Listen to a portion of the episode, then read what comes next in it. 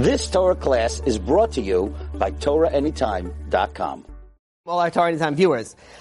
Okay, so tonight we're going to be starting to speak about Purim, uh, but it's not. The truth is, it's not only a topic about Purim; it's also a topic that is important, um, you know, just just in general for character trait building. Um, you know, the topic is, is on, on happiness and gratitude. Two extremely, extremely important, uh, important topics. Oh, reminds me, uh, tonight we're learning Shlema Ben Tzila.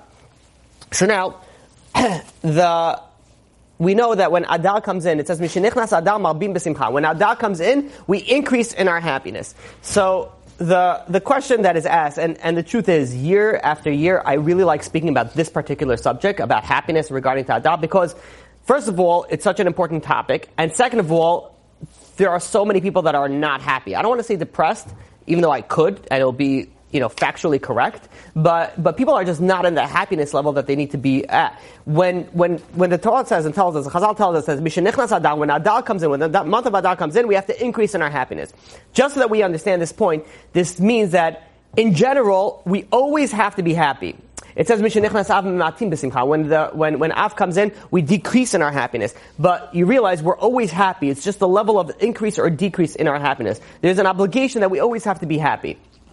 Especially when we do mitzvot. When we do mitzvot, we also have to be happy. So when the Torah comes and tells us, be happy, you know, or increase in your happiness, that's a very, very hard, like, like, you know, I was trying to explain it, to, uh, you know, once in, uh, let's say you have a really, really good actor or an actress, and you tell them, cry, like on the spot. And let's say they're really good and they're able to make real tears, not like those eye drop tears, like real, real tears that they're able to produce. Now, how are they able to do, be, to do that? Let's say they're able to put themselves in a very sad situation in their mind and they bring themselves to a sad, a sad point. But that, in a sense, that doesn't make them sad. It might make them sad for like a moment or two, but it doesn't increase their essence that they're depressed now and sad. Let's say a, an actor has to be extremely, extremely happy. So they could put themselves in that mindset of being extremely, extremely happy, but it's very temporary. That's not something that, sta- that stays. It's not something that sticks. So when you're telling somebody, hey, be happy, which is, by the way, the last thing that a person who is sad wants to hear. But, Oh, you're sad, be happy. You know, chill out is the last thing that you want to tell somebody who just got into a car accident and has a bat in his hand. Um, chill out, I chill you. You know, like uh, you know, it's a so so it's the last thing that you want to do. But the, so the question is, so the Torah says, increasing your happiness. How? How are you supposed to increase in your happiness? The entire human race strives for happiness. And I say that with 100% confidence that this is what people strive for. Religious people, secular people, you know, people that strive for money, people that strive for relationships, people that strive for anything. When you break everything down, the goal of everyone's life is happiness. And that is, and you can break it down for anything. You ask somebody why he works, to make money. Why do you want to make money? So I could pay for stuff. Why do you need to pay for stuff? Because I need to live. I need to eat. I need to drink. I need to sleep. I need to have a roof over my shoulder. Why do you need all that? The more that you keep on asking like an annoying three-year-old kid, right? Why, why, why, why? Why is this guy blue? Why is this, why is this? Until you don't have any answers anymore and you're making them up, which hopefully you don't. But, uh, you know, you have the, the, you know, the concept that you keep on doing the why, why, why, why, why, why. Eventually it's going to come all to the one foundation point that is to make me happy. It's going to make me happy. Why are you getting married? Because I love my spouse. No, you don't. You don't love any. You, it was like, fine, because I love myself. That's more factually correct, which is true. Uh, so now that you love yourself, now, now why do you want to go get married? Because this person makes me feel good. Whatever it is that you go, why do you want to have children? Children is very difficult to upbring, very expensive. Because ultimately, you're to say you want to give, you want to give, you want to help, you want to, whatever it is that you want to do. The more that you push, eventually comes up because this is to make me happy. Even, even religion. You know, somebody, why do want to be religious? So I need to do it, and you know, I want to do it. It's to push comes to shove, it's going to get you what you want. In the next world, in this world, whatever it is, people have an agenda. Obviously, the highest level is to do something, you know, lishma, which means it's not for any other ulterior purposes. But the majority of people, they do something for a purpose, and that purpose, if you go ultimately, oh, like the, the top of the, of the, of the line, is going to be happiness. So, what? Yeah, yeah, but that's a different sub- subject in, in, itself. Did I make a, I didn't, I didn't drink here. So when when you're going and the, and the Torah says, you know, be happy, there must be something very, very fundamental and important in this, in this topic. And not only that, it's like a month. It's like the whole Mishnech Adar. When the month of Adar comes in, you have to increase in your happiness. So, I want to share with you something from Rab Shimshon Pincus. Rab Shimshon Pincus goes and says like this. Says that happiness in this world is strongly based on the power of new. That when you have something new, there's a, you know, you feel like there's a happiness into it. Now, and he, he gives, Rav Shimshon Pincus gives an example of someone saying a Dvar Torah. Let's say someone's saying something on the Torah, and you heard this already before. So the person could just say like three words, be like, oh, I know this already. I get it all the time. If I say a story that God forbid, chas v'shalom, you know, like, you know, I have to say Hashem Baganu, if I ever said the story or joke before again, I have people in the class already, you know, guess what's going to happen. Because if it's something even similar or familiar than what they heard before, they're not interested anymore. Oh, I already heard it, it's not anymore. What are people interested? New Torah, fresh, fresh something I never heard before. So it's like, there's something with the newness that, that we, we, uh, we enjoy. It brings us, it brings us an extra sense of happiness. You think of the concept of, of phones. So if somebody has this phone and there's an update that comes up, most people, not everybody, I would say 90% of people, a statistic that I just made up, 90% of people would go and would do that update. And in fact, let's use another fake number, 80% of people, um, I probably shouldn't say that fake number, I could just put that out there, who's going to double check it, right? No, generally I usually, because it's good, it's good, no, I, I, every, every statistic that I bring down, every research that I do bring down is, is usually legitimate. Um, I don't know why I say usually, it's always legitimate, um, except for the stuff that I make up. And this is something that I'm making up. So, uh, usually I don't make it up. So the, I always don't make it up unless I say I make it up. Okay, I don't know why I'm digging my hole. Okay, so now, the, you get you get the this you know you get the the what is it called the alert that you have an update available. We could update you from two to three a.m. if you would like. I know I can't. I need it now. you know, like my phone's going to shut down. It's going to go. It has to be right now. how often can people push it off and be like, Nah, I don't need it. What? Okay, so you're the ten percent. So you have a smartphone? I'm, I'm, talking about what, and that's what that's why I'm furthermore going because all the updates are not beneficial. They're all they do. I don't know about iPhones, um, but but I know updates generally slow the phone down to a certain extent. Maybe some, you know, they slow the phone down. So why would somebody? It's a very like, oh, I, I need to do it. I have I have people that they break. It's called jailbreaking the phone, if I'm not mistaken, so they could get the update earlier. So they're able to get it early. I'm like, why do you need it so bad? Like people that are really obsessed with it, they, they destroy their phone internally, like, you know, the software wise, just so they be able to get their, you know, the, the newest update of Google. The newest update, I don't know if you can do it with iPhone. Apparently you can't do anything to iPhone. So, but, uh, but, uh, you know, like in the Google world, you're able to go and you're able to update, but you update it, it doesn't help you. Like, no, it's something new. It's something that we appreciate. There's something different about it. There's something new that we enjoy. We appreciate it. The same thing with cars. You have a car, that is working perfectly well. I'm not talking about just working well and getting point. I'm talking about luxurious. It has everything that you need. But yet, three years come up, and we're like, okay, we need something new. Like, well, why? Why do you need something new? Everything here is already working and very, very good. Why all of a sudden do we need something new? Because we enjoy, we, we, we have this certain type of happiness when we're dealing with something new. Think about clothing for a second. Uh, you always think about that, but think about clothing right now, right? So when you're when you're going and, and you're buying another article of clothing, do you need it? You don't need it. You have clothing to wear, but you want it. But why do you want this article of clothing more than you? You have stuff that maybe are nicer in your closet, but why would you want it? There's something else about getting something new that brings us this power of enjoyment, power of, of happiness. Uh, you know, you also have this this concept in restaurants. Um, you have restaurants that are opening and closing. But when they open, sometimes in the beginning they make a lot of money. Why do they make a lot of money? Because people want to try something new. But you have, let's say, a restaurant that you go to that you're very happy with. Every, the food is good, the service is good, everything is good. It doesn't matter. You'll take a risk and go somewhere else new because it's something new. It's something that I never had before. We're always chasing after something that is new. Says Rabbi Shimshon Pincus, there is a certain happiness when we deal with something new. This is also why we have a bracha of Shehachianu. We make a bracha that if you get, let's say, you eat a new fruit, or you get a new article of significant clothing, you make a shechianu on it. You buy a house, you buy a new house, you make a shechianu. So there's certain things when you're dealing with something new, there is a special happiness in it that we even attach a bracha to it. Now, the problem with this is that newness doesn't last. There's only a certain amount of new that will last. And I was, uh, you know, I was speaking to um, to the guys last night, and I was telling them there was a certain uh, car company that, if I'm not mistaken, I think it was Cadillac, that you paid an X amount of money, and every certain amount of months, you could just bring your car back into the lot and you could take another car. So you take a flat fee that you constantly, you know, are able to recycle cars as much because people like having a new car, a fresh car. So in the, let's say in the, um, in the winter, you could get a big SUV. In the summer, you get a sports car. And then whatever the fall, whatever it is. So people think that you have a lot of cars. Whatever it is that, that, that people enjoy doing it, you're paying a hefty price tag for it. But people do it because you're uh, constantly able to recycle uh, your cars.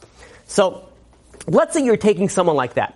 You know, let's say somebody doesn't, ha- you know, has one car, gets a new car every three years. What do they feel after the third year? They feel okay, you know, like feel happiness. You got that fresh, you know, car smell. Now they even sell, you know, the fresh car smell. I don't even know what that is. Is that like fresh leather scraped on there? I don't know whatever they put there, but there's a fresh car smell and you have the fresh drive and you're enjoying it. So you get that every three years. But let's say you are constantly getting that every few months, like you're doing this deal. So how is your enjoyment going to be eventually going to get used to it? You're going to get used to even the changeover. You're going to get used to even having something new. This is something known as hedonic adaptation. This means that when you're doing something, eventually you're going to get used to it, even if it's something new. They made a study, this is a very famous study on lottery winners. How, or how much after they win the lottery do they feel like back to their baseline where it was before they won the lottery? And it came out with a crazy, crazy, uh, you know, number that it was uh, 18 months. Imagine that. You, may, you win $50 million. 18 months later, your baseline happiness is the same happiness as it was 18 months ago, on the average.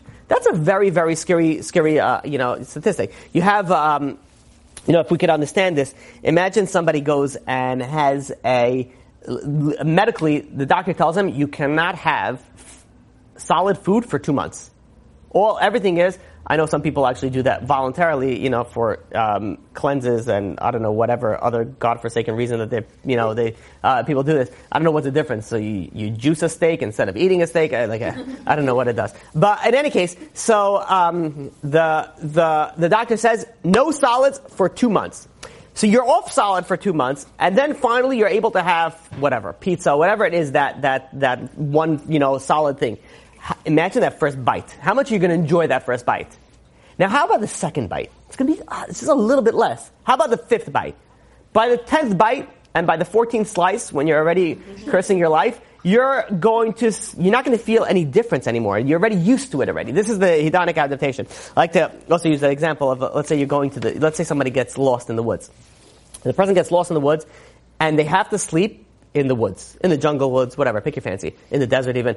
So imagine falling asleep in the you're leaning against a tree. First of all, you're not going to be able to sleep because your own breathing is going to scare you.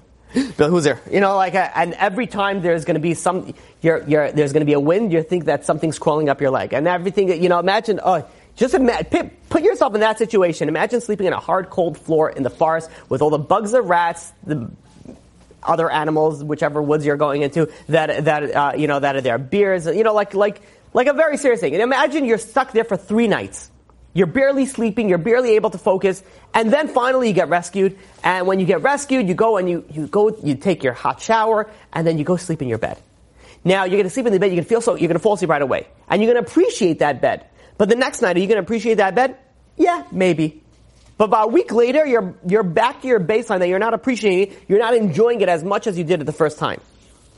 The, this concept of enjoyment, this concept of pleasure, we, uh, this is something we spoke about before. What is the pleasure in the world to come? In Olam Haba, what is the pleasure that you get? So Rav Dessler explains this, that imagine, and this is a, this is a very important concept to understand. I, I, we spoke about this a long, long time ago, but I think it's very, very important to, to review this to understand what we're dealing with when we're dealing with reward in the world to come. What is reward in the world to come? Like what? You're going to have it, not like the, you know, the Muslims say that there's going to be a certain amount of, uh, you know, of, of doesn't say woman, just says virgin. You know, the virgin's going to be, oh, you know, over there. Like what? Like that's that's a very very physical type of pleasure. We're talking about something else in its entirety. The Rav goes and explains like this: Imagine in life. In life, we have pleasures that are that are sporadic. We'll have like good times, we have bad times, we have neutral times. Imagine you take all your good times and you combine it to one moment, and then you take that pleasure. Imagine you put it into a pill and you take that pill. Imagine the pleasure that you have your entire life. From the moment that you were born until the day that you die at 120, you take all the pleasure that you have in your life and you take that pill. How much pleasure are you going to have? Like a crazy, crazy amount of pleasure. Now it says Rav Dessler, imagine you take your entire, let's say the entire Brooklyn. There's a lot of people here, right? You know what? Let's skip a step. You take entire New York. There's a lot of people in New York, right? You take, how many people are in New York? No one cares. Okay, so uh, there's a lot of people in entire New York. You take all that, and the entire life, all their pleasures that they had. You take all the bad, all the neutral, you take it out. You take only the pleasures of all the blank amount of people that are that live in New York, and you take that pill. That's probably going to explode your baby. You're probably going to die from pleasure. You're not even able to, to, to, to you know capable to to uh, you know to hold that in. But imagine you take people from the entire America, like what is it, 400 million people, let's say, 400 million people, only the pleasures that they had, and you take that in one moment. Can, can we stop for a second to like picture how much pleasure that's going to be? And if you can, think about the pain side. Think about how much pain that's going to be if you do it from the pain side. Then flip it to the pleasure. Imagine how much pleasure you're dealing with. Then goes says Rav Dessler says, imagine you take everybody in the world, taking seven billion people, right? You take seven billion people from the moment that they're born to the moment that they die. Every single part of their pleasure, you combine everything. You suck it out of it. You have this crazy machine, right? You suck it out of that. You put it into one machine. Out comes a little blue pill, and then you pop it, and then you die. But I'm saying you have for like a moment of pleasure. But I'm saying you, you imagine you're able to take that pleasure. Can we can we anticipate how much pleasure that is? So that's a one more step. Imagine taking everybody ever alive on planet Earth from the beginning of creation until the end of creation, taking only their good, leaving every bad out, every neutral out, taking only the pleasure that they had, combining it into one moment, putting it into a pill, popping it in your mouth. Imagine how much pleasure that's going to be. Says Rav Dessler, all that doesn't even come close to one moment in Olam Haba. Let me repeat that so that you're clear with what we're dealing with over here. The entire world, everybody that was ever created, all their pleasures, they put it into one ball, one moment, and you take that one moment, it doesn't even class, come cl- close to one moment in Olam Haba. Now, what type of moment in Olam Haba? There's levels of Olam Haba. What type of, what type of moment? Says Rav Dessler, imagine you have a poor person walking past by this kitchen. And out comes a little smell of what's baking in that kitchen. And you smell it, ah, that smells good. Then your mouth starts watering and you're, you're excited yourself, why you take this route now, you're going to lose your diet, whatever it is, right? We know the whole story. So, but you're, you're going and you're, you're, you're enjoying that smell. You know that smell, you know that you walk past by a bakery, it always smells better than it tastes for some reason, right? You, you go and you smell that and you enjoy that, you appreciate that. That's the pleasure that we're talking about. Imagine someone goes in the next world and just walks past by Olam Haba. Not even going inside Olam Haba. Just walking, obviously it's not like a, you know, it's like Olam Haba entrance, you know, like, um, you know, like, but imagine, picture this. You walk past by Olam Haba and there's a little whiff that comes out and you're, and you have that enjoyment. That enjoyment is greater than all the enjoyment of everybody that was ever created, that ever lived in the entire creation of the world combined in one moment. So do we understand what we're dealing with over here? But now we have to understand. You have a question? Yeah. Yeah. Um, but where, like, where's is this written somewhere? Like, how do we know that that's the? Oh, I thought I figured that's what you were going to ask. I did not. Um, so how do we know these things? So the way that we know anything is because that's the Torah. And how do we know things from the Torah? This has been Mishnah and Pirkei Avot. This is a Mishnah and Pirkei Avot. How do we know the so how do we know the, the Torah? How do we know the oral law? It's because it was given to to, uh, to Moshe Rabbeinu. Um, so now, the same way that we know many many things that we can't count. The same, the, people have this question when, let's say, people start speaking about Gehenom, about hell. How do we know about all this stuff? That's where you have a question. That's where you have a problem. How do we know we're supposed to keep 613 commandments? How do we know that? You don't ask by that. Why you ask by this? Because they see it as something else. Like, oh, if it doesn't say it straight out in the Torah, then it must be that it's not there. But no, it's in the oral law. And now the oral law that now that it's, it's uh, more available because it became written after Yehuda Nasi wrote it down and put it. To, I didn't write it down. He put it together. So you have also a lot of things that are more available, uh, you know, in, in a written a written format. But everything that we have, it's not just you know somebody who just like we're deciding to be like, you know, what's going to sound really good. You know, let's do this. Or someone inventing some things. You're not allowed to do that in the, in the Torah. So the Torah is everything is um, that is that is brought down is brought down because there is a source and it comes straight from God. Okay, so now in order, now think about this, this concept on Olam Haba. So let's say you get to Olam Haba, and, not let's say, in Me'at Hashem, when we all get to Olam Haba, right, you go over there and you have the first moment of pleasure. It's gonna be crazy, unbelievable. We just spoke about it. How, but what about the second moment? It, there's a newness to it. And what happens to the newness? You take a steak, you take the first bite, it's delicious. You take the second bite, a little bit less. The third bite, a little bit less. By the fifth and sixth bite, you're crying already because you broke your, whatever it is. Right? We're not going to go into the, right? So your, your, your enjoyment is decreasing as you participate in that particular pleasure. What's going to be Olam Haba? So, says Rav Shimshon Pincus, in eternity, in the time there, this, it's something that goes on forever. But what's going to happen? The every moment is going to be greater in pleasure than the previous moment which puts us on a whole. So which means that every moment, moment is going to be like a new moment. That's the only way that you're going to have that you're going to be able to to uh, you know have the ultimate type of pleasure. Because even if you have the highest level of pleasure ever, ever, ever, ever, eventually you're going to get used to it, and it's not going to be new. But it's not going to be like that. It's something that it's going to be something that it's going to be continuous. That it's going to be new, new, new, new, new again every every uh, uh you know every moment. So now, when we understand that, that that could be, make sense in the in the spiritual world, but in the physical world, nature, there's a limit to nature, and that's why, by the way, when you look at the Torah, when you someone who's learning a Torah, someone who's learning a, a page of Gemara, and he learns it for the hundredth time, he still enjoys it. I don't know anybody who could read the same page of chemistry the hundredth time and be like, oh, I still enjoy it. There's nothing new that you're learning, but when you're learning the Torah, there's always chidushim, there's always something new that comes out of it. Now, when I speak to people, let's say in uh, um, that are in relationships or let's say they're dating,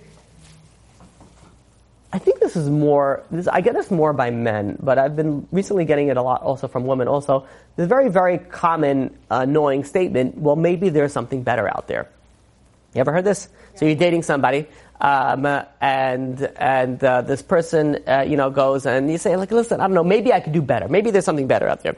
So I usually ask them, uh, you know, are you are you happy with what's going on right now? It's like, yeah, yeah, I'm, you know, I'm pretty happy. So uh, um, so I said, what's what's the problem then? Says no, but maybe maybe there's something better. I'm saying you're not looking for something better. You're looking for something new. You're looking for something different. If everything's okay, obviously if there's no connection, there's a there's a thousand things in between that could fall apart. But if everything is perfect and you think you could do something better, the first thing I tell them is guess what? You can't. You know, do you know how much of a loser you are? Like, I maybe let me. it's a good thing you came to me. Um, here's the things of uh, like, well, you know, like sometimes you know there was a story that there was a woman who um, she you know she she she was a good girl, and after a long period of time, she decides she's ready to date and she goes and she dates, and the first person that they set him up with, set, that she gets set up with, is somebody who is like um, the Hunchback of Notre Dame looks good compared to this person, right? So like and and quality, character, everything, and she's like, "Are you kidding me?" It's like, what's going on? If he goes a date, be like, I can't believe this is what people said. This is what shidduch dating is all about. This is what they set me up with over here. What is going to be ringing bells over here? Like, what's going on? So he goes, uh, she goes and she says, she says no, and then she's, you know, obviously you start getting picky. Like we, eventually she, set, she gets set up with another guy. And this guy, she goes up, she goes out with him, and he's a mediocre guy. Like a regular, normal, just plain mediocre, like a very, very medium, like, type of guy. I don't know what the terminology of it. Average, thank you. Average type of guy. She's like, okay, listen, compared to the other guy, I mean, whatever. He's, you know, worlds of different, but he's still average. But you know what? Let me take another shot, another shot, another shot. Eventually, they're dating for a certain you know period of time that everything seemed to work well, and they end up uh, they end up getting engaged and end up getting married. A, while goes by, and she she contacts the person that set her up with the first you know. Um, you know, hunchback, and it wasn't a hunchback, but I'm saying like ki'ilu. And um, she she goes and she says, you know, I want to thank you. Says if I wouldn't have gone out with him first, then when I would have went out with my husband, I would have never said yes. I think I deserve better. Like I think I had high, but now I see like this is perfect for me. Everything is great. You know, everything. There's a rabbi that said that, that when he when some Israeli rabbi, I forgot who it was. Um, maybe it was Rabbi Yitzchak Fanger. I don't remember. He says he doesn't like to say that it's perfect in other people's marriage because then be like, wait, someone else is better than mine. He says who's perfect? No one's perfect. Everyone has their issues, right? But but it was a good it was a good marriage, and she realized that if she would not have gone out with the first let's call him Shlomazel loser uh, person, then she would have never ever continued with her current situation because she put herself down. Because if we constantly think, oh, is there always going to be something better? We're never going to be able to go, and we're never going to be able to actually tie down to the to a, a very good, you know, or or your perfect soulmate, you know, situation. But what happens when people say that? It's because they're looking for something new. They're looking for something different. The even furthermore, when we're when we're speaking about something new and something different, it changes the way that we behave. Let's say you have a, you know, let's say somebody has a very, very wild child. And the child's running. What happens when a guest comes into the house? The first time they see the guest, they're a little, little bit well behaved. Because it's a new situation. The second time they see the guest, they're like, okay, a little bit less, you know, well behaved, but eventually they get used to it. But when something new, they, you know, they, they appreciate it, they, they're able to like keep themselves in control. I remember like, maybe it's a week or two ago on Shabbat, I was walking past by, um, a husband and a wife and a little baby and the little baby was laying flat on the floor. Um, and you know, so you know, many people don't carry on, on in, with their in Brooklyn, so they, they weren't obviously caring. So they were trying to, you know, speak to the baby. If you stand up right now, I'm going to buy you a blah blah blah. Right? So like they were trying to, and the baby was just like standing on the floor over there, and it was relaxing. It was in a very puffy coat that seems to be very comfortable, and it was just sitting over there. If I wasn't in a rush, uh, I wasn't in a rush. So all I told them was good luck. Um, and they were like, thank you. um, so if I wasn't in a rush, what I would have offered, I'd be like, you walk away. Let me all of a sudden take the baby and I'll walk with, I'm not going to take the baby, relax. Um, I'll bring him back here when he's 18 years old. Um, problem is probably say, all right, you know, thanks. Um, so, but what happens if no one's away and, and a stranger all of a sudden says, hey, why don't you come up? Why don't you, I'm gonna walk with you. No, no, no. They run up and they run away to, you know, to their, to their mom and dad. They run away to their parents. Why? Because there's something new. There's something different. We behave different. If there's someone who's an abusive spouse, in public, generally no one's going to go and start being abusive to somebody else in public because you know like it's different it's new you can't you you know you can't do that the uh, even even the way that we treat our new items versus our old items I can speak this because I know a lot of guys who deal get new cars, right? A lot of my students, uh, you know, this is their age, you know, they're dealing with the cars. So, what happens when they get a new car? They get a first of all, it is their baby. They have a special rag that they clean. Their room and their house looks like tornado went through it, you know, a few times. Um, uh, but their car is spotless. They have the duster thingy, and then they have a rag, and then they have a spritzer over there. Everything is no one's allowed to walk. Those every you're acting so. What happened? Go to that guy one year down the line. There is crumbs under the seat from the last day after Pesach was over, right? He has everything already saved up, eh, whatever. Once it's not new anymore, you don't appreciate it. You have a new expensive dress and you get a rip in it. You're like, oh, this is ridiculous. You get so upset. But let's say you had that just for like 17 years. But it's still expensive. It doesn't bother, it doesn't hurt so much when it, when it's not, when it's not new anymore. By the way, the same thing goes in dating. In dating, you're in a new situation, so you're always on your best behavior. But the second that you get used to the other, spe- the other person, then all of a sudden, you know, your guard comes down a little bit, and then the true you really comes out. So when we're dealing with new, th- there's something very, very different when we're dealing with newness. There's an extra happiness on, on newness. So what does newness have to do with Purim? Says Rab Shimshon Pincus something so fascinating, so beautiful. What happened on Purim? On Purim, there was a decree. The decree was that the entire Jewish nation was supposed to be destroyed, killed, men, women, and children, old, young, everybody on one day. Now, Chazal tells us this is not only a decree down here. This was a decree also in heaven. God also decreed that the Jewish people should be destroyed. It was decreed to a stand. By the way, you know what was the, how did the Jews uh, seal that? From the party. What's the problem going to a kosher party? I don't know. Well, read the story of Purim. So, um, the unless you want to fast for three days, which they did after the party. So maybe uh, you know. So in any case, the um, the decree was spiritually that the Jewish people were going to be destroyed. Now, in, in heaven, God, there's no time. God sees the past, present, and future all at once. If there's a decree, even though the decree was not in blood, it was in, it was, it was, it was lobadam, it was not with blood, but still it was a decree. And obviously, so it's a, like a lesser type of a, a, a decree, but it was still a decree nonetheless. So when God puts a decree, stamps a decree that the Jewish people are supposed to be destroyed, guess what? They die. There's no Jewish people anymore. Meaning that because there's no time, so the second the decree is put out there, everything happens instantaneously. So now, what happened in this world? The Jews did the tshuva, whatever. They were able to go, and the decree was revoked. So what happened in the next world? It wasn't okay. No, all of a sudden the Jews were spiritually, clinically dead. But then all of a sudden, the, the decree was revoked. That is in essence a tchiyat metim. It's a resurrection of the dead. The Jews were resurrected, meaning that they died and now they became back to life. This is why, by the way, in Purim, it says kimu v'kiblu. Kimu masha kiblu kvar. The, the Jews accepted the Torah. Why they accepted? Why they didn't accept it? You know what they what they already accepted before. Why did they accept the Torah already? We did it already in Har Sinai. But the answer is because you died. You are in spiritual death. It was decreed that you're going to die, and now you all of a sudden you're coming back to life. You're coming back to life. You have to re-accept the Torah. So they had to re-accept the, you know, re-accept the Torah. So the happiness, what is the happiness of Purim? The ultimate happiness, you know who's new? You're new.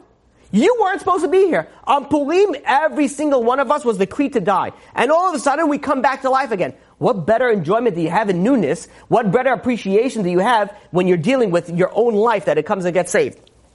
The, we have to though understand this. There's a, there's a pasuk in Kohelet, chapter 1, verse 9. Ve'ein kol chadash tachat hashemesh. There is nothing new under the sun.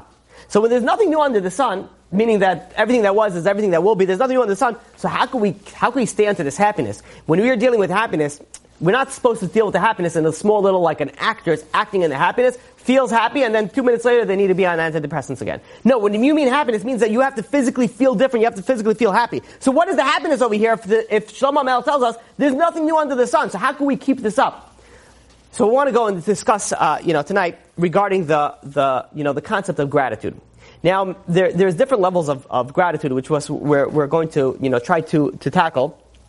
The if somebody was supposed to die and then they came back to life, they have a different appreciation on life. And that appreciation can bring a person to happiness. I want to share with you some studies. These are legitimate studies. I have to make that clear. Um, okay, Harvard put out an article that gratitude is strongly associated with greater happiness. And uh, you know there, there, was there was studies and studies done that gratitude increases the dopamine and the serotonin levels, which is the the feelings of contentment that goes on in your brain. It makes you feel better about yourself. It makes you feel happier about yourself when you're more grateful. So if you're more grateful, it has a physical change on your body. It changes the way that you perceive things. It changes the way that you feel. Which means is if you tell someone thank you, you're thinking, okay, fine, I'm being nice. No, no, no. You're being nice to yourself. You're making yourself feel good. It's like a drug. If you do it enough, if, there could be gratitude junkies. Hey, hey, hey, thank you, thank you so much. You know, hey, hey, hey, hey, hey, hey, you, you, you, you come. Thank you, thank you. You know, that, if we would really appreciate what, what gratitude does, we'll just thank everybody nonstop, because it really changes the way that we perceive things and the way it changes the way that we feel.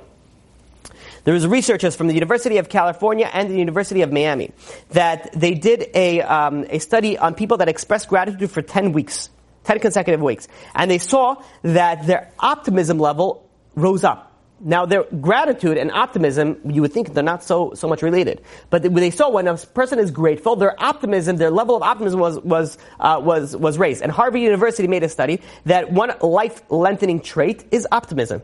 So for people that always go and be the, half the glass empty people, you're signing your sentence, according to Harvard, for an early death, early termination. Right? If you want to have a long life, you have to be optimistic, which we know is all based on the foundation of emunah and bitachon as well. But we think about how important it is to be, uh, you know, optimistic. The there was a, there was a study done that uh, on on uh, on relationships that if you're more grateful to your spouse or to any relationship, that relationship grows stronger. And they had, a, they had, they had so many studies on this that even to the extent that if you're grateful to your other to your spouse or to any other relationship for that matter, then there's a close connection that's that's bound. I'm not talking about grateful just in your mind. I'm saying verbal. You verbally verbalize you know, the gratefulness. And when you're doing that, there's a closer connection that you build because of that. Now, there was a one of the longest studying on human development ever ever uh, you know created studied you know done is was a 70 is a, it's, a, it's still ongoing. It's a 75 it's still it's on its 75th year. Um, and it's track it, it, was tracking the life of 724 men. And year after year they asked about their work their home lives their health and they were trying to determine what makes them have a meaningful and healthy life. And they, to date, I think there's about 60 of them that are still alive out of that first uh, 724. But they still, you know, they continued, you know, the study with, you know, with more baby boomers. They're, they're continuing the study, and they found something that uh, relationships play a very, very strong role in your happiness. And to the extent that Harvard University said that number one predictor of health and happiness in a person's life is the quality of their relationships. And how do you build on your relationships? Gratitude. Gratitude builds on your relationship, which means is if you have if you have if you have the, the, the capabilities of being grateful, that will make your relationship stronger, and hence you will have a very much more successful and happier life. Let's see how it relates to, uh, you know, to Purim. There is a mitzvah of Bikurim. Bikurim is where you bring the first ripened fruit to Yerushalayim and you present it to the Kohen. Now there's a midrash in, in Bereshit that, that speaks about when the Torah says Reshit, it means that the world was created for the sake of Reshit. What was Reshit? So it gives you three, uh, three different, uh, you know, ideas on Reshit. Number one is the Jewish people. Israel, the Jewish people are known as Reshit. Number two is the Torah. The Torah is also known as Reshit. Number three is Bikurim. Bikurim is also known as Reshit. Now what's so, says the Al HaKadosh, says what's so big about the, the Bikurim? That we are putting that in the top three? Bikurim, again, you're bringing the first fruit to the Kohen. This is what makes it to the top three on the list. Why is this so important? Says the Al because the mitzvah of Bikurim contains something that is a very fundamental for being a proper human being. And that is the mitzvah of gratitude. Because when you're bringing the bikurim, you're, when you're bringing it over here, it is also accompanied by a declaration of expressing one's gratitude to God. That God gave you fruits. Now you're bringing it to the Kohen and you're expressing gratitude. So fundamental is gratitude that it made it up to the top three. The Rambam in Ilchot Yisodei Torah brings down also that in order to attain love and fear of God, you have to go and you have to look at the world and you have to see the great deeds that God does and you have to appreciate it. And when you appreciate it and you contemplate it, the more that you do it, it's going to bring you to fear of wisdom. It's very, very fundamental to be grateful. So much so that our sages teaches us that that God goes and ex- exacts like retribution for ingrates. People that are not grateful are very, very problematic in God's eyes. To the extent that Pirkei de Rabbi says that nothing is harder for the Almighty to live in as it is to live with an ungrateful person. Now, when we look at Adam Arishon, Adam Arishon was exiled from the Garden of Eden. One of the reasons was because of ingratitude. What was the ingratitude? What did Adam Arishon say? The woman that you gave me is the one that gave me the fruit, you know, the fruit from the tree. The woman that I gave you, it says, I did you a favor. I gave you a woman that, you know, have an azak and. You have something that was beneficial. It says even that Adam asked for it. Says now that you asked for something, and it says the woman that you gave me, you're not grateful for it? Kished. Out of, out of, uh, out of, uh, um, out of Gan Eden. The, also in the, in the Midbar, what are the Jews, how did the Jewish people anger God over there? They said, oh, remember the good old days when we were in Egypt. I said, what a good old days. I saved you from Egypt. I took you out of Egypt. But you're not, you're not grateful? If someone who's not grateful, the Midrash goes on and says that someone who's not grateful is as if they were, they had the kfira. Kfira be'ikar means they had, they had fundamental theological denial of God. That's what it deals when you're ungrateful. Imagine this scenario. There was a guy who, um, let's call him Shlomo. And this guy, Shlomo, he loves nature. He found out that there was uh, there was a three day hike in a crazy, you know, in the Amazon jungle, like really somewhere crazy, um, very very rare. You see like crazy scenes, crazy sights. He was so in love with with the, with the concept of nature. He said he told his wife, he says, "That's it. I'm booking this thing. We're going. It's a once in a lifetime opportunity." They go over there. They hike for three days straight. They go on a crazy, crazy that no one else will ever take them. So they go and they book it. Now, there's one thing about this Shlomo that he was very, very meticulous and particular about time. If his if his wife was five minutes late, she knew she had to close all the windows because stuff is going to go down over here that's going to be bad for the grandchildren's shidduchim. That's how bad, you know, because if it didn't come on there, you know, the Japanese are like that, also yekim are like that, everything, you know, you have a yekim, right? So if something is called, if there's a wedding that's called for 8 o'clock, he's there at 8 o'clock, right? Sfaradim and uh, whatever it is, yeah, and certain Hasidim, you know, it's called for eight o'clock. They're there sharp at ten fifteen, right? They're sharp, you know, like for and expecting to make it to the chuppah, and they usually do. Um, so you know, there's, there's, but there's certain people very, very meticulous. You have to be strictly on time. If somebody made him wait even five minutes, his blood pressure would boil, you know, like he felt like, you know, steam would be coming out of his ears and nose. You know, it was, it, it was a situation. Let's just leave it at that. So, they go, they fly down to, you know, the, you know, wherever it was near the jungle over there, and they take a, you know, they take a jeep over there. They start to, out the tour. Now, the first morning, day one, uh, people are getting ready. Now, the, the tour guide said, listen, he says, one thing we need to have here very, very clear. He says, we have, we're packing in a lot of things happening in, in three days. If we're not exactly on time on schedule, he says, we're missing very, very important things. Shlomo goes to his wife says, I like this guy already. Says, the first night, the first, I'm sorry, the first morning, the first morning, people are getting ready. They were supposed to leave 8 o'clock sharp. It's 8.05. So Shlomo is pacing already, right? He's using his deep breath. He's starting to talk to himself. You know, the normal stuff that people that have anger issues do. So um, he's walking back and forth. He's like, it's 8.05. What am I going to do? He's cracking his knuckles. He's, you know, cracking his neck. He's cracking his back. I'm just doing that because I need to crack it. Okay, so he's going and he's, he is fuming. 20 minutes go by. Finally, everybody is ready except for one person. And he's like, You have got to be kidding me, right? His jaws are clenching. He has his TMJ acting up. He is really in another whole world. Finally, 25 minutes goes. He's like, That's it. He barges into this guy's tent and he says, How dare you? What are you sleeping? It's 25 minutes. We're all waiting for you. Who do you think you are? And this guy, you know, enjoyed uh, the snooze button a little too much. And he's like, Oh, I'm so sorry. You know, he like runs, he folds up his tent and he runs out, you know, still slipping on his coffee while he's, while he's running out. Now, this guy, Mike, who tends to enjoy his snooze button, was uh, somebody who intends to enjoy his snooze button all the time. Now, you know, day one, that's what happened. Day two, everybody's getting ready. Says this day was very jam-packed. Day two, 7 a.m., everybody has to be up. So what happens? 6.55, Shlomo is waiting there with his packed bags. He's sitting there and he's waiting. And it comes 8 o'clock, pacing begins.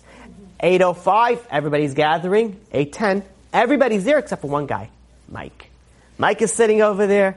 He's enjoying himself. He's in the snooze button, and he's he's going back and forth. And he's like, "Oh, you got to be kidding me!" You know, he's starting this talking to himself, and then finally he goes and he barges open to the door, in, you know, to Mike's tent. He's like, two days in a row. Are you kidding me? Two days? Do you know who do you think you are? You have to make everybody wait over here." Now, at this point, everybody knew you don't mess with Shlomo, right? If the time comes, you're there. Otherwise, you have him to deal with. So it was a situation that, you know, that he built himself a reputation in a very short period of time that people were scared of him. So they, um, they're going on day two. It's a very, very, uh, uh, you know, heavy, heavily, uh, you know, filled up trip. And they get to a certain point where the tour guide gathers everybody around and says, listen, says this is one of the most, you know, extreme parts of the trip. He says, here we're going to split. You can either come with me or you can either come with my assistant. He says, if you come with me, we're going on an extremely, extremely dangerous route.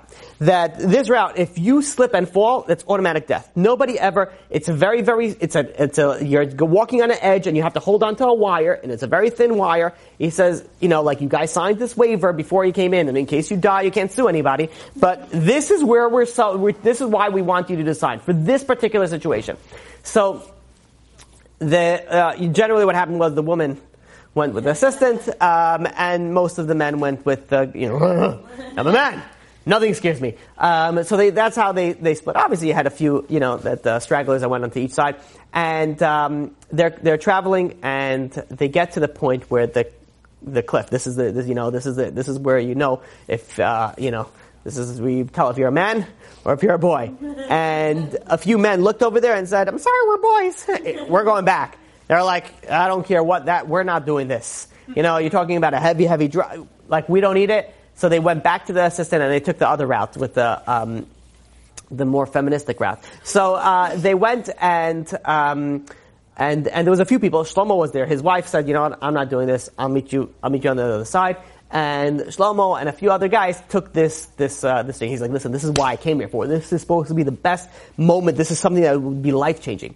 So um, they're going, and the instructor is telling them, he says, listen, guys, he says, there's absolutely no photographs. Your your hands are always on the wire, always on the on, you know on the foot. You take one step and one step. You're holding on at all times. You are not doing anything but holding on and walking as I say. Everyone's okay, we understand, and they start doing it, and they start walking in it. I don't know if you guys ever walked on ledges before. I hope you didn't. But if you did, you realize the, the, you know, the fear that you have when you're, when you're literally walking over there and there's stories that you're, you know, could fall down. This is like instant death. So it, there is a serious, uh, um, you know, you know, consequence that, that deals with it. And they're doing it, everything is working fine. Then they're going on the cliff and they're going around the edge, they're around the, around the bend. And when they go around the bend, they see something, and this is the view. This is the view that everyone talks about. This is unbelievable. This is some, this is the whole point of the trip. You see like waterfalls, and it's a crazy, crazy, crazy view. They, you know, Shlomo turns around, he sees this, and he's like, oh, it's a photo opportunity. You know those people that own an Instagram account? It's a photo opportunity. You know, so he's like, he's like, I can't, I need to. And he's looking back and forth. You know, the tour guide is all the way up in the front. He's close to the back. There's only a few people behind him. He says, I gotta do it. He takes out his phone and he starts taking, he starts taking some pictures. And he's like, this is crazy, this is unbelievable. And he's taking pictures and then, while he's taking a picture, he only has one hand on the, you know, on the wire and he's taking the picture. And as he's taking the picture, the phone, you know, sort of fumbles out. Now, the phone fumbled up, like upward somehow. And what he did was, you know, he tried to, to catch it. And then there was, there was like a split second, you know, there's a split second where you're like, oh, I messed up. Oh. So he grabbed, he tried to grab the phone, but then he realized that his other hand is not on there. And he was like on a, a slowly tilt. And he, you know, like he freeze, and he just started screaming. He just started screaming and screaming, and everybody else was looking at it. They were also, they were all like, they were crazy, you know, like frozen. And, you know, in this particular, um, this particular like path, there were, there were, you know, vines that were hanging down. And the tour guide said, make sure you hold on to the wire and not to the vine. Some vines are very strong, some vines are very weak. Be very, very careful that you're holding on only to the wire. At this point, Shlomo is not holding on to anything. And it's slow motion, in the cartoon style, he's slowly tilting over, screaming. Meanwhile, Mike was two people behind him. He sees all this happening. Somehow he grabs a vine and he swings out from two people and he just pushes him back onto the, to the, you know, grabs onto him and they both fall back onto the, um, you know, onto the wire. And Shlomo sitting over there. By the way, at this point, the phone fell to the extent that they, as he came back already, the phone was still falling. And then they walk up and they make a little, you know, sound where everything went into a thousand pieces. And Shlomo sitting over there with, with his hands and, you know, obviously he urinated already. So, um, you know, he's sitting over there, there, and he's walking like this, and then he's like, he's taking, this is, this is that amount of, it took him like an hour just to get back. He was shaking, you know, the tour guide had to, everybody had to go, he had to come back and had to hold him and be like, okay, come, come. He was shaking in his pants. Afterwards, they all get, the, all the men get back, you know, together, and they say, listen, they say like, now you see why you're not supposed to take any pictures. But I'm going to ask you guys, please, a favor. Do not mention this to the group, because if the group hears about this, they're going to, you know, be scared. Let's leave this to the end let's you know let's keep this on the on a down low. Meanwhile, um, Shlomo's in a fetal position, um, you know, praying to God and you know like not sure what to do. It took him like a while to finally get it, com, you know, his composure back. He goes over to Mike and says, you know, he, he thanks him and he says, you know, I, I, can't begin to you know thank you for everything that you have done, and uh, and they continue on the tour. They get to you know they get uh, the tour you know they continue the guide and that and, you know the day finishes. The day finishes. They go to sleep. Day number three. Day number three the tour, the tour guide says, listen, he says, today everybody has to be up at 6 o'clock sharp. We have a full packed day, and he says, we have to go, everything has to be exactly on time. So, 6 o'clock, everybody's up. Shlomo's up, he's got his bags over there. Everybody's up except for who? Except for Mike. So, they're waiting over there. Shlomo's sitting there, calm, calm as a cucumber. He's not pacing. 6, 6.05. Finally, 6.25 comes. Mike is still not coming out of his tent.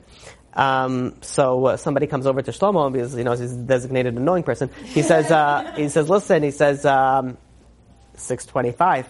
Shlomo says, oh, is it? Yeah. Would you look at that? Okay, thank you. And he sits there, relax and calm. Ten minutes go by. It's six thirty-five. Another guy comes over to Shlomo and says, um, hey, listen, it's uh, it's six thirty-five. If we don't leave now, we're going to miss a lot of things. He's like, oh, isn't that right? Yeah, I guess you're right. Wow okay, thank you for letting me know the time. and they're like, what has gotten into him? Like, what's going on? They don't know what's going on with him. Finally, 45 minutes goes by. Mike is still in his tent. And finally, one guy goes up and he says, that's it, I had it. He starts, he drops his bag, he storms up right up to Mike's tent. Meanwhile, Shlomo jumps up, runs right in front of this guy, stops him right in front, in front of Mike's tent. And he says, where do you think you're going? He says, I'm going to wake up Mike. He's so late. He's making us late again. He's like, you know how hard this guy works? He's so tired, let him sleep. Why are you going and you bothering him?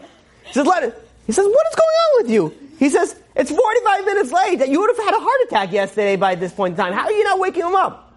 He says, Mike is tired. Let him rest. Relax. Gosh, what's so uptight, you guys? You know, and the, finally they were like, what's going on with you? What's different? Finally, Shlomo goes and says, listen. He says, this guy, Mike, yesterday, he saved a person's life. He says, you know, and it was my life that he saved. So if you want to wake Mike up, you got to go through me. Everybody sat down, held their stuff, and were relaxed. And he was standing guard in Mike's tent. Right? I don't know. Ten minutes later, Mike wakes up with all the screaming. Um, he gets out of his tent. He wakes up. He's like, "What time is it, guys?" Meanwhile, Shlomo runs over to him. You like some eggs? How did you sleep? Is everything okay? It's like, what can I do? You need a massage? I'm a professional shiatsu massage. What do you need? What's going on? How are you? You know? And uh, so the question is, what changed? What changed? It's the same guy, woke up the same late. What changed? The answer is one thing. He had gratitude now. He had gratitude. When he had gratitude, he became more grateful. You become less upset. The concept that we were resurrected. We had a, comes Purim, we had Triat Metim, says Rav Shimshon Pincus. We were, became resurrected back from life. What does that mean? It says, you know how happy you are? Nothing can make you sweat. Nothing can bother you. Are you kidding me? I'm so happy to be alive. You're so happy to be alive. Of course you'd be happy. Of course, we just got resurrected. What is not to be happy about? The proper attitude, the proper, the, the, if, if you want to have the best marriage possible, be grateful for your spouse. Because if you're grateful for your spouse, you're never going to get angry at that person. If, you know, you always have to feel that you married up, even if you married down. And if you married down, then make yourself feel. What I mean is, is that there's, uh, you know, I think you guys, you guys know what I'm talking about. Okay, fine. So, um, when you're going and you feel that you got the better end of the deal, like, I can't believe my wife married me. Does she know how much of a loser I am? Like, why would she do that? What's wrong with her? The second that people say that, why does he like me so much? What's wrong with him? Go to therapy if you're saying that, right? So, uh, uh, but but generally, you know, speaking, you always are supposed to feel that you got the better end of the deal. I can't believe how lucky I am that I got to marry my spouse. Because when you're doing that, you're going to be so grateful. If you're grateful, then there's nothing bad that ever could happen. Okay, so your spouse messed up one time. All right, what's the big deal? You know, she married me, or he married me. Like, what's the big deal? Like, it's crazy the, the level that it's going to change. This is what comes Purim. The highest level of gratitude is when you come to a point and you realize that you don't deserve it. Leah, when Leah named her fourth child, what did he name her fourth child? She named her fourth child Yehuda. Why? Because the pasuk says in Genesis chapter 29, verse 35, Hapam et Hashem. This time I'm going to thank God. Why is this time she's thanking God? She made a simple calculation. There's supposed to be 12 tribes, right? The Imaot knew that there was supposed to be 12 tribes. Now, 12 tribes, four wives. Simple math, 12 divided by four, three kids per wife. All of a sudden, Leah gets a fourth. She feels that she gets something that she didn't deserve. She feels that she gets something that she didn't, she wasn't anticipating. She says, wait a minute, now I'm, now she's able to name her son Yehuda. Now I, Pam Odet Hashem, now I could be thankful for God in a way that I wasn't able to be thankful before. Because when you realize, when you appreciate that you don't deserve something and you get something, it's a whole different level of appreciation. We are known as Yehudim. Because our, one of our fundamental purposes is that we need to be grateful. The first thing that we do when we wake up, we say, Mode'ani, I am grateful to you, God, for returning my soul. This is a fundamental aspect of being a Jew is to be grateful. You have to really focus on yourself and really look into yourself. If you're not a grateful person, you have to stop everything that you're doing and focus 100% of why am I not grateful. You're going to lose in this world and you're going to lose in the next world. Now we can understand a little bit about the significance of Amalek. We're almost finishing. Amalek, Timcha Zecha Amalek. We come, in, come in, you know, the, in, in this season, if we can call it, you, ha- you eradicate the, the memory of Amalek. What was Amalek? Um, before Amalek, there were two schools of thought. Two. Guys, yeah, two. two schools of thought, thought. Number one, there is a God. Number two, there are many gods. There was no, there is nothing. Right? This is like a new, you know, invention. Well, Amalek really came into it. But before Amalek came, there was two. There was, it's either one God or many gods. You know, the Jewish, you know, you know, uh, you know, theology, the Jewish thought process, one God. The non-Jewish, very, very common practice was there was multiple of gods.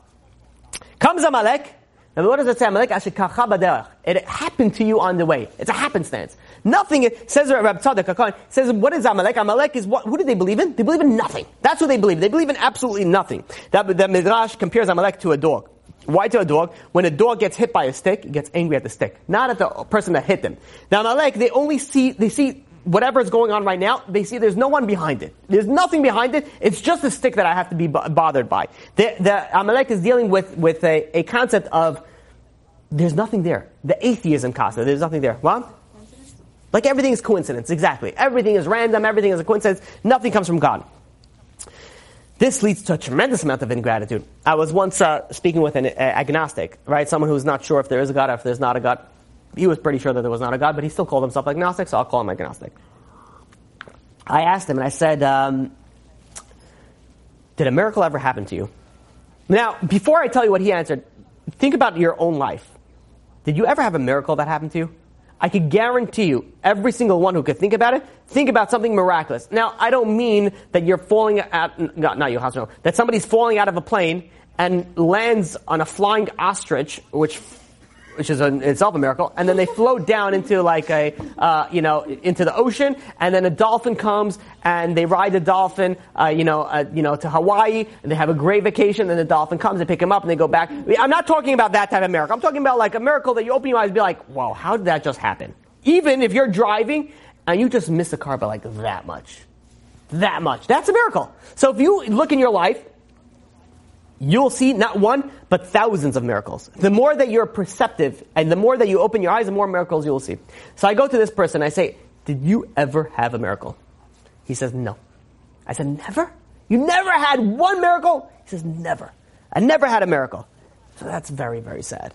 That's the guy, I guarantee you, you had a miracle. So how can you be so ungrateful that you can't even appreciate that you don't have any miracle? I Ask him another question. I asked this all, this is a very famous uh, a few questions that I ask to, to these type of people. When you get up to heaven, what are you going to tell God? What are you going to tell God? He had a few choice words to say. Most of them were four letters. Um, and it wasn't love and faith, which is not four letters, but if you're counting. Um, no one's a, no one's a, no one's an atheist. Everyone believes. They just choose not to. But yeah, obviously, yeah, he became so passionate that how could he even have a? He had a whole speech planned out, um, and he was like, yeah, exactly. Go figure. So he was like, no, he was saying a bunch of things. Like, how ungrateful can a person be?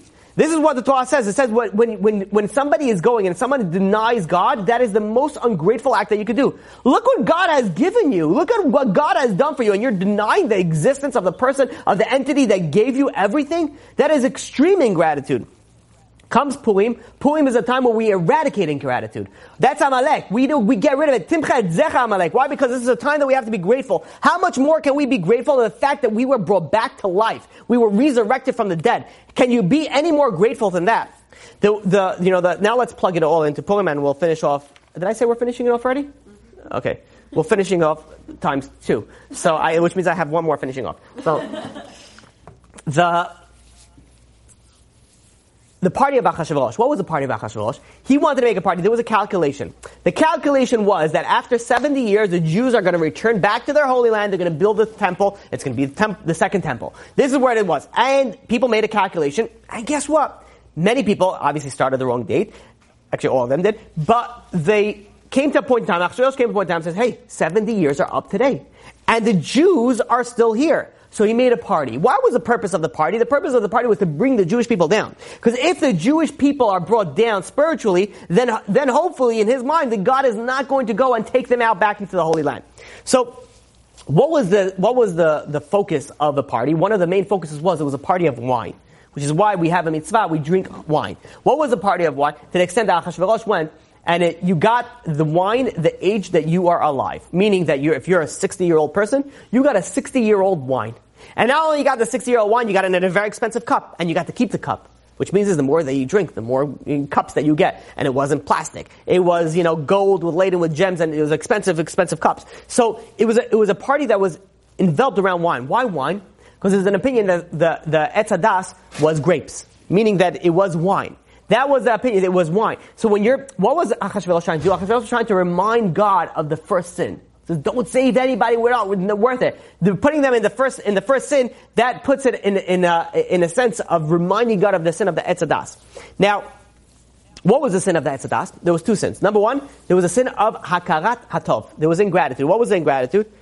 Because Adam went and he ate from the tree. And what did he say?